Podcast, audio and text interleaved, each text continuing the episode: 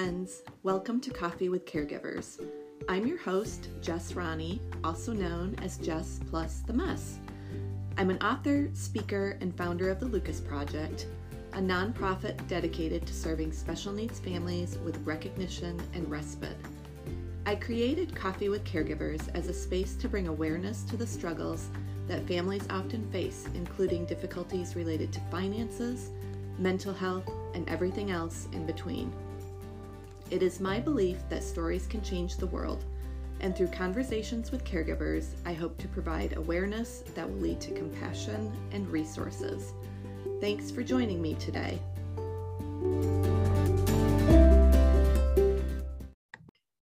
Hi, friends. Welcome to Coffee with Caregivers. I'm your host, Jess Ronne, and I'm here today with my friend and fellow author, Kate Swenson from Finding Cooper's Voice. Welcome, Kate. Hi. Thanks for having me. So excited to be here virtually. Yeah. thanks for carving out some time in your very busy schedule. I know you're in the middle of a book launch. Um, your book was just released a few days ago, uh, Forever Boy. It's a beautiful memoir of a mother's journey with her son Cooper, um, who has autism. And I'm about halfway through it, um, slowly but surely getting there. And I'm just loving it. It's so authentic and vulnerable and true and mm-hmm. Everything I love about you and how you write. And I'm just really excited to see what it does in the world. And um, I think to begin, can you just tell our listeners a little bit about who you are, um, how you came to be finding Cooper's voice, and who Cooper is? Yeah. So I am Kate. I live in Minnesota. I actually thought I was somewhat close to Jess. And then I'm like, well, that's an expensive flight. yes. when I when I Googled it one time. Um, live in the Midwest. I've been here my whole life, married, four kids, which still shocks me when I say that out loud. 11, 9, Cooper's our oldest, 9, 3, and 10 months old we are your stereotypical family. We do sports and activities and we run constantly and nonstop. And I have a Facebook page called Finding Cooper's Voice, which I love. It's a growing, thriving, supportive community of everybody moms, dads, grandparents, teachers, therapists, anyone you can imagine. And then like Jess mentioned, I wrote a book and I wrote it during COVID. It was hard. Everyone was home, homeschooling, pregnant, you know, nothing but fun. And it was harder than I thought it was going to be to write a book, but I am so proud of how it turned out. And it's been out for a few days and the reviews are so nice. It's been so fun. So tell us about Cooper. Um, you said he's 10 and he has autism. When was he diagnosed? What was your reaction? You don't have to give you don't have to give away too much of the book, but just yeah. kind of give us an overview of how all that came to be. Yeah. So Cooper, um, first first preg or first baby that we had. But I had always been around children. I've always been a nanny and a babysitter, love kids, super kid focused. And when he was born, he had a kind of a, a tough birth. It was long and drawn out and dramatic, just much like he is. And when I looked down at him, I remember thinking, he seems really confused. And I mean, what a, it was such an odd thing to think because I had nothing to compare it to. But after going on to have three more kids, um, Cooper was definitely confused by the world from the second he arrived. Brought him home and he struggled to eat, sleep, kind of just figure out this newborn life, right? It was like all the things that newborns do. He's like, I am not sleeping. He slept about six to eight hours in a 24 hour period. No one believed me. They thought I was lying. I read and- that part in your book and I felt like exhausted for you. I was like, oh my gosh, this is horrible. he never slept. I mean, that was the sentence I just repeated. Like he, he doesn't sleep. He doesn't sleep. And he really loves stimulation right away. And I have a girlfriend whose son is autistic and we, we talk about this all the time, how as a newborn, you know, most newborns are like curled up in your neck, like little, you know, like little meatballs. He wanted to be like up facing out, like in front of bright lights and the TV and right away. That's what brought him comfort, stimulation. So um, as time went on, he met his physical milestones right away, and but never babbled. So even today at 11, he's never babbled. And that was his big sign that something was going on. And I, I kept pushing for help.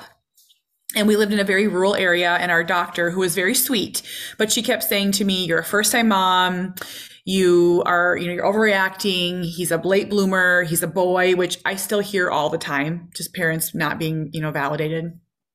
And it took us a rocky couple years to get a diagnosis of autism, even though he was classically autistic. Mm-hmm. And once we got the services, I actually felt immediate, or the diagnosis, I felt immediate relief. Like I have that in the book where I'm like, okay, now we know we're out of this in between space. But, and, and, and I was like, and help's going to pour in. It's going to rain down on us. The help, the help, right? right. And, right. Um, yep. Um, cause that's what you hear. Just ask for help. Yep. And there was, uh, there was nothing, um, nothing changed. We were doing OT, we were doing, doing speech, we were in the school district and, um, it kind of went on from there, Was just many hard years of just trying to figure out what this little boy needed to figure out this world. And we're in a much better place now, but our beginning was challenging. How did his needs affect his life and your life in the beginning? Like what what were you seeing? What was difficult? You mentioned the sleep. What else was just really difficult? So Cooper was incredibly rigid and he was very anti everything. One of the sayings that I still say, because we see it now, is Cooper really struggles to just be, to just be present. So, like, mm-hmm. here's how I describe it. Like, if we brought our other kids to a toy store, they would play with the toys. If we brought our kids to a trampoline park, they would jump. If we brought them to a movie, they'd watch the movie. Cooper, he's made a lot of progress, but if we go somewhere, he doesn't know what to do it doesn't make sense to him. So, like, if we go to a playground, he won't necessarily play. He may run the opposite direction. Mm-hmm. If we need him to go for a family walk, he'll sit down. Um, so, in the beginning, when he was two and three, it was really hard because we wanted to keep living our life, right? We were young parents. We were, we loved camping and fishing and boating, and all of our friends were doing the same things. We couldn't do any of them. It's like everything kind of just slowly turned off and uh, the invites stopped coming and we eventually just had to stay home because Cooper would scream and he he he would melt down and drop to the ground and run and we had so many things that we'd go to where one of us, my husband and I, would sit in the car with Cooper so he could watch Barney or Elmo, while everyone else, you know, we'd watch from the car window. Sometimes we'd even open up the car window and like converse out out the window. We've done the same thing with Luke. Yep. One of you is always sitting in the in the van with the movie going and one of you's out playing with the other kids. And Yep. I have this and I don't think this made the book. I can't remember, but what, one of the this powerful image and memory I have and it's it, if if my life is ever made into a movie, which it won't. I mean, this should be in it. Uh, we were at a family Christmas and it was too loud and it was too stimulating and Cooper was he always wandered through people's houses and went through their drawers. And one of his big things was like knocking over the. Remember how people used to have like 500 DVDs or 500 mm-hmm. CDs? Yeah. He loved to crash. He would make a lot of messes. And so we were, it was Christmas Eve and we were sitting in the car, Cooper and I, he was watching a movie and we were right outside in their driveway and there was a picture window and I saw the family, our whole family like hugging and like singing and like my other son and I bawled. I was like, we don't exist anymore. Mm-hmm. We are invisible. And yes. that was a really defining moment for me with how hard yeah. it was. We had a very similar experience when Luke was four or five. We went to a family Christmas party and it was awful. The stimulation, he just kept screaming and screaming and screaming. And we left after like an hour and I got in the car and just bawled to my yeah. late husband, Jason, too. Like, is this our life? We can't even like enjoy a Christmas party. And we drove home and that was mm-hmm. that. It's mm-hmm. so heartbreaking to be like, we can't even enjoy normal, regular occurrences that other families take for granted. Well, and, and, and I don't know about other families, but what was so cha- still honestly is challenging is there's so many things that the Swenson family always does, and they mm-hmm. always do it this way, right? And we can't. So, like one of them is the whole family, like 60 people, go camping every year at the same campground. And we tried the first year. Cooper was probably three. And at that point, he was already obsessed with iPhone, TV. Back then, it was VHS tapes mm-hmm. and um, didn't understand at all what to do in the world of nature. Right. right. And we didn't have a camper at the, we still don't, but we couldn't afford a camper. We, we tented it and we had to walk around the campground at 3 a.m. when he woke up for his day and he screamed, and people were so mean. And I get it. I get it, you know, but there's so many things that we're starting to do more now. Plus, we're figuring out getting help. So we're in a different place now. But we lost so much contact with family. There was so much resentment. There was so much anger. It was so hard. And we have that same story too. Actually, when Luke was three, we went to Frankenmuth, Michigan, like the Christmas city of the world. And we were going to have this awesome time. And we checked into ho- the hotel and 3 a.m. Luke, Luke had been screaming for hours. He would not go to sleep. And so we packed up the car at 3 a.m. and drove back home. Like, this is miserable. Here we're trying to have a fun time and it's miserable. so. Okay, so I have a funny story that's so similar to that. So we went and stayed in a hotel with uh, our family doesn't do this anymore, but um, this is my family. We went to this this hotel and it was like let's just say like 50 family members. It was huge. It was and we just took over the pool area and it was Cooper did not sleep. I mean, at mm-hmm. all. And he was screaming so loud in the hotel room at 3 a.m. And we were doing everything we could to get the pack and play. Like the pack and play wouldn't come together. And my husband, he's a super calm guy. I mean, we were under stress. Like people were hitting on the, the hotel wall. Yeah, same with us yeah, we picked up that he picked up that like it was empty, obviously the pack and play, and just like crushed it together. and um, we left. We drove home. We didn't say goodbye yep. to anyone. But what's so funny is like the next day we like pulled up the pack and play, and it was like mangled, and we're like, well, that doesn't describe our life. I don't know what else does. Exactly. Great metaphor for our life. Yeah. Yes. So, this is Coffee with Caregivers. So, you're going through all of this, you're not sleeping. How are you managing? How's your mental health during all of this, during the early years of dealing with all of this? So one of my saving graces is I worked full time, and uh, I am I'm very truthful about this. I'm not a good stay at home mom. Like I love my four kids more than anything, but I go a little Looney Tunes. Like I'm not good at like like I'm really good at planning like Saturday activities, but like doing full day activities five days a week is not my jam. You're not so, the mom on the floor playing with trains all day. I am in the evenings. I am. oh, in the are evenings. you? Okay. Oh yes. I'm not. I'm not. Oh. I'm like I don't really like to play, and people are oh, like, okay. "What? You have eight kids?" I'm like, I don't really like to play all that much. Yeah. I like to do activities with my kids. I like to read yeah. books, but I don't really. And my kids don't do activities. That's what's so funny. My kids okay. only play. I and I I like activities. Um, and I I'm hoping for my fourth that she will do that. But so I was so thankful to go back to work. I loved my job and I it was uh, Jamie and I called it an 8-hour vacation. But that was very short-lived because kids like Cooper are often not welcome in daycare and it's really hard to find childcare. We were lucky for a while, but um, looking at my mental health back then, so there's 2 years in between my kids. So between Cooper and Sawyer. And in that 2 years, I got so skinny. I have a um, part in the book where I taught it was actually the day I went back to work. I my building was all glass windows and I walked by and I felt like I was looking at a ghost. I was so pale because Cooper didn't go outside. So I had not seen the sun in, in years, right. however long I had been, you know. And um, I had huge bags under my eyes and I was rail thin. And I'm not a thin person. I'm like a very athletic build. And it was um you know there was no time to eat and there was we were I was up every 45 minutes around the clock and I drank so much coffee and I actually trained for a half marathon because I needed an outlet. So I would run every night. My husband would let me run, not let me, but I would run right. for 45 minutes to an hour. And it was the number one thing for my mental health. And I would run and I would, you know, talk to myself about Cooper getting better and Cooper talking. And if I just ran more, it would get better. And I would bargain and make right. promises to myself. And so my mental health, I think my my my brain was okay, my body was not. I would, and, and I would get sick for long periods of time. Mm-hmm. Like I would get a cold and it would last two months. Yeah. I was so run down. We've talked about how how we operate kind of similarly. I think, um, and as you're describing that, I'm looking at myself like, oh, I look really pale and I have two bags under my eyes. Here we are, and, hmm, and I've lost some weight. Hmm. Mm-hmm. Um, but you do you kind of live in this fight or flight mode and you learn that it's easier almost to stay in fight or flight rather than even try to relax. And i find that in myself often too like just do more do more do more do more do more.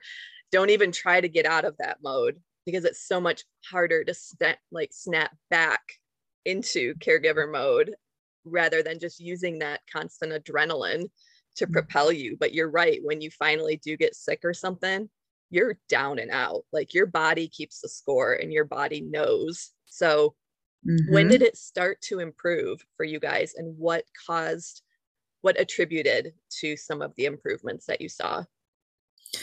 So we didn't have any so improvements for Cooper and or you know our family too. Yes, the family in general. Yep. Um, age eight. Okay. So we had um you know, it's a whole story that when you hopefully you read the book and you get into. My husband and I actually separated and we spent a couple years apart, which is kind of a funny phrase because we saw each other every single day and still did holidays together. But we just relieved that pressure that having a child with a disability put on our family and we relieved it and it worked for us. I don't recommend it for anyone else because people are always like, ooh, a break. Should we try like, that? No. Yeah. right. But we came back together. It's a really beautiful story. It's probably my favorite story in the book. And then had another baby, went on to have two, but we had Harbor. And after Harbor was born, Cooper was eight and he went into his hardest, our most challenging period. That's when we entered aggression and a lot of self injuring, a lot of rigidity. And we started our medication journey with him. And I was so scared. I was so worried about being judged. I was so scared of making a mistake. I, and no one had ever recommended meds. I mean, I had to find out the information myself. And we started treating his anxiety and our life changed within three days. He sat for the first time. He touched his baby brother. He joined our family. And we've had steady, steady improvements since age eight. He's 11 now. Um, and where before age eight, I'll be honest, we had way more regressions than we did mm-hmm. progressions. We have a very similar story too. Like nobody ever suggested meds. And Never it, for us. It came to us in the middle of a pandemic lockdown at 15 years old, me calling his doctor and saying, it's him or me. I can't do this. And she's like, well, let's try meds. And I'm like, why has nobody ever suggested meds for this kid? And it made a world of difference. Um, yeah. Just, you know, sorting out that anxiety component. And I, I call it like calming the chaos in his brain. His brain mm-hmm. is just on fire and it just calms that down a little bit. And we've seen so many more words. Have you guys seen words with Cooper? Oh yes, he had, he had, none. Okay. Now he has about 25 words. Okay. And so it's funny that you said that because no one ever mentioned anxiety with Cooper. Never. Mm-hmm.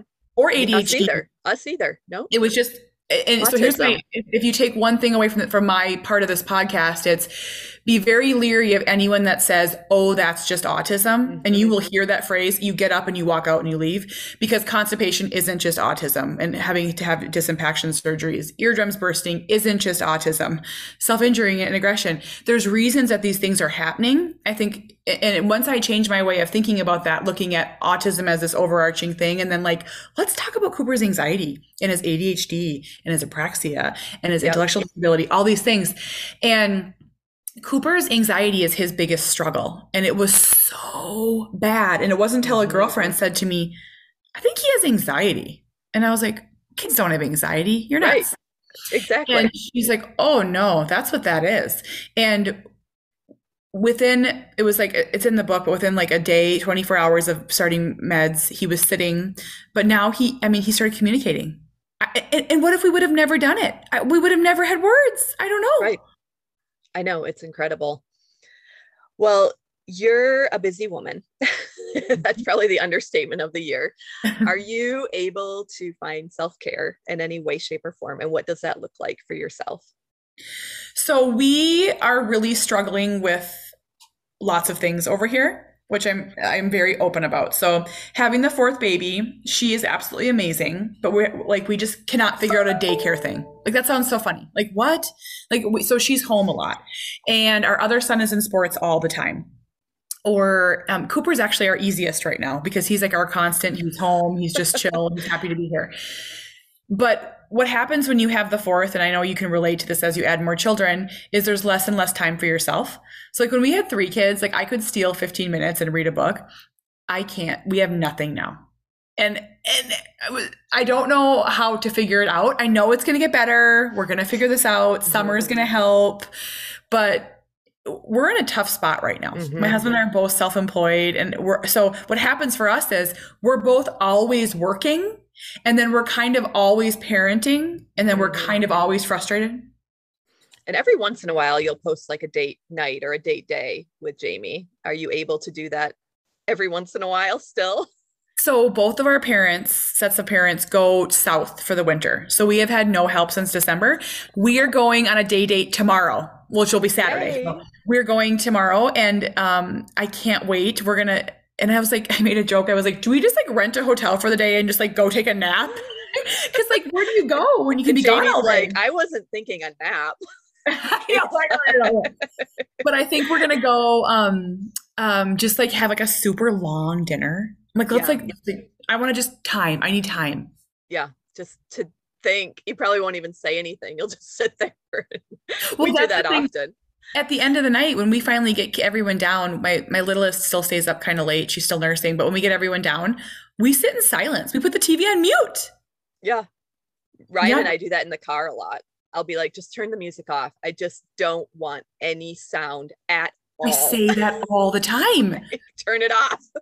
Yep. He's like, good grief. I'm like, you haven't been home all day. See, Cooper is a um, I call him an audit. I don't think this is even a term, but we use it here. He's like an auditory stimmer. So like he loves sounds. And yep. the funnier the sound is to him, like the hoot of an owl or the zoinks of a character falling, he'll just repeat it over and over again and it turn the volume from zero to 10, zero to 10, zero to 10. And then he starts manic laughing and humming. And I tell you, I am Mary Poppins. I really truly am until you bring in manic humming. And then I, um, that's my trigger point, And I'm like, it's hard. I'm like, dear Lord, my sweet boy. Luke pounds on walls, like, uh, and I hear him. I, I hope my listeners can't hear this, but he pounds on walls. Or even this morning, I got him up and I said, "Another day, another dollar." And all morning, he's like, "Another day, another dollar." oh my, oh my goodness! he had that many words. He mimics all the time, so you can say like the kids will say funny things and he mimics and they crack That's up awesome. and they'll even say, Luke, can you pray? And he'll go, Amen. They laugh. Luke, can you pray again? i love leave, it. Leave Luke alone. but anything you say, he'll try to mimic it. It's oh. so funny. So, Cooper. and most of it's really cute, but you know, the pounding on the wall or the screaming, it's like, stop. But um, yeah yeah i always give i give an extra piece of my mama heart to the moms and dads too that go through the the screaming. I think their vocal stims are hard and, and that's yes. what the hard part going in the community. Like if you i mean so we actually braved it That's use that word all of us we're, we're trying to get in the community more. We brought cooper to sawyer's hockey practice and there was maybe like 10 people there people we knew mostly and he hummed the whole time to elmo um it's an Elmo episode we've been watching for 10 years where Elmo makes guac. We love guac. We love guac. and um, he gets so happy, so happy he hummed the whole time. And it's people are nice for like five minutes. I mean, they're yeah. nice, but then they're like, I'm gonna go, you know. Right. Yeah. Right. I'm gonna go do what I need to do. Yeah, exactly. I'm gonna get out of here. yeah. it's, it's, really irritating me.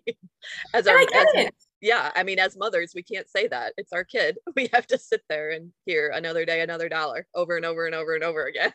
Yeah. so, yeah. But, well, where do you see a need for improvement for families like ours overall? Is is there one thing that you would pinpoint? Like, if this could improve, our situation would be so much easier or better or manageable.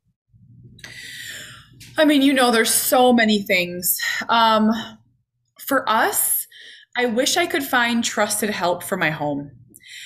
I am very, I mean, Cooper's nonverbal. He can't tell us if someone hurts him or if someone, you know, eh, eh, emotional abuse, physical abuse, sexual abuse. Eh, we would never, I mean, we wouldn't know until it comes out as a behavior. And I, I, think the big problem with that is I think we're not we're not paying these people that take care of these vulnerable vulnerable people enough. And that's a big problem. I would yep. so i will pay whatever i can pay but i still can't find the people. I can't find people that want to come here and want to work with cooper and be part of our family. So that's really challenging and affects us probably the most because if i had someone that we could trust i think we could live more normally and be a, a bigger part of the world and I don't have, and then the other one is, and this one's just really a personal one. It's, it, I don't know if anyone else could ever relate to this, but as Cooper's getting older, I would love if I could find a friend that wanted to pick him up and take him to the for, a drive through for ice cream and to look at trains. Cooper has never in 11 years had someone pick him up and take him somewhere. And that's a lot of pressure on our family knowing he's never going to leave unless we take him. And I wish I could find that person and I don't know how. Well, to give you some hope, we just found it this year with Luke at 17 years old. We found the most wonderful respite provider in the whole world. Um, she's a special ed teacher and she picks up Luke once a week and they do fun after school things. And then once a month, she's, he spends the night at her house, which is shocking to me. That's amazing. Um, and she is, um, there's an Amazon show. I can't think of the name of it off the top of my head with As those. You see it? Yes, as we yeah. see it. You know, the woman in As We See It, that's mm-hmm. our respite provider. And not literally, but she is exactly like that woman, like absolutely yep. wonderful. Um, and that's it, it took 17 years, but we found it. Um, I don't think anyone can truly understand. And I don't want this to come off as like me complaining, but so like my nine year old, he has a full life. And, and, and, meaning he has play dates and birthday parties tomorrow he's going somewhere he has sports three different practices on sunday he has um, things after school that he goes in early for school. He has programs. And I think that's the part that's overlooked and missed with kids with special needs is Cooper doesn't have that aspect of life. Mm-hmm. He goes to school and he comes home and it's done. And and it's a lot of pressure on a family to know that like when I look at the summer that he doesn't have one thing. Yeah, right? Luke either, and that drives me crazy. Like and how come? he I know. Oh, he needs to. Yes. And I don't, I'm not going to build it right now. I know build it, they will come. I don't have time right now. Right. And it's just so much pressure. And like, even if it was just like a family member, like yes. pick up my kid and take him for a drive. He's an awesome kid. Right.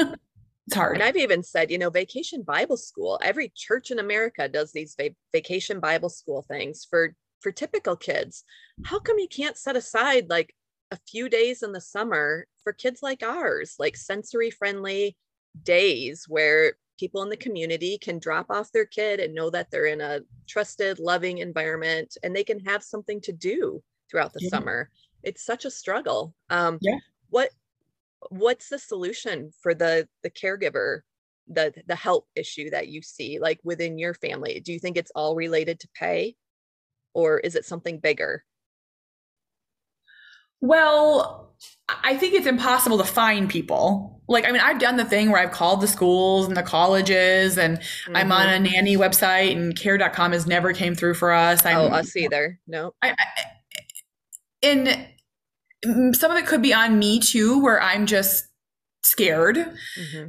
But i i don't know I, that's the one mystery that i haven't figured out yet how to get really good help we've thought about like we're waiting for some of the cousins to turn 18 to get older to, to help but I don't know. I don't know. And I know a lot of people feel the same way. So it's not just us. I've had this idea where, because I have a big group of Minnesota special needs moms, what if we all offered respite once every six months to another mom? So, like, I would take Chris's son or Rachel's daughter.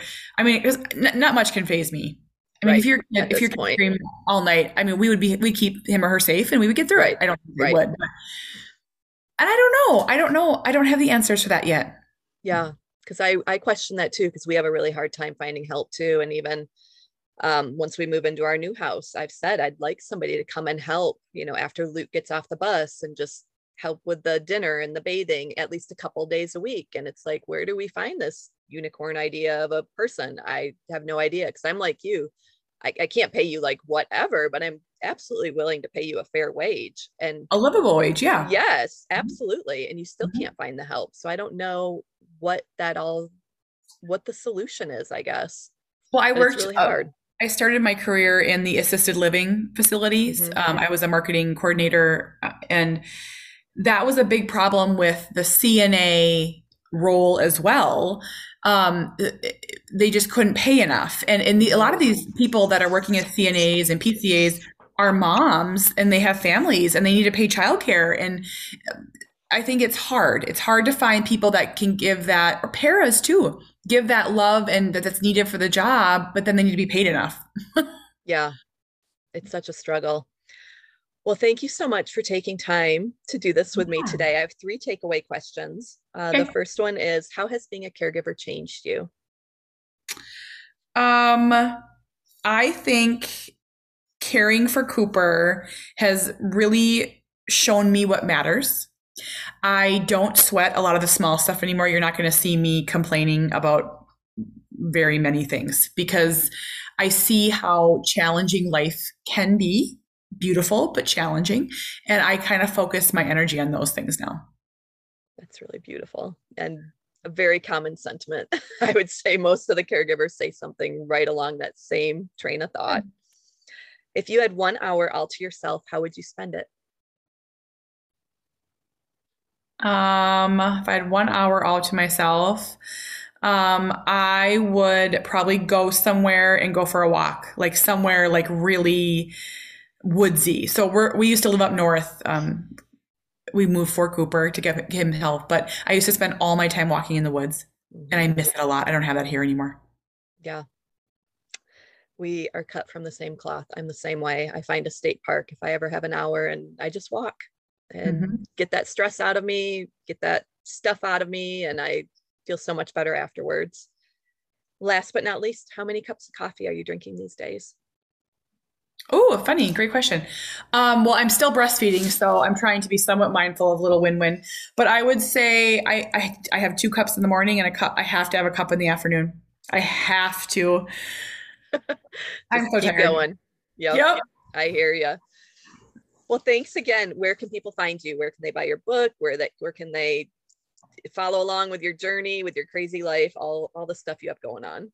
Yeah, come follow us on Finding Cooper's Voice on Facebook. I share lots of stories about Cooper, but lots of stories about other families who have children, adult children with disabilities, teens, young, you know, young kids. Diagnosis process right on through. Um, I like to believe it's a beautiful community and you can learn so much. You don't have to have a child with a disability to fit in there. And then my book is Forever Boy and it's on Amazon. You can get it in bookstores. I'm a huge fan of bookstores, but sometimes there's supply issues. So your best bet is to pop on Amazon. And I think it, you'll see that it really is a, a really accurate depiction of life with a child with special needs. Well, awesome. Thank you again. Really appreciate having you on today. Thanks, Jess.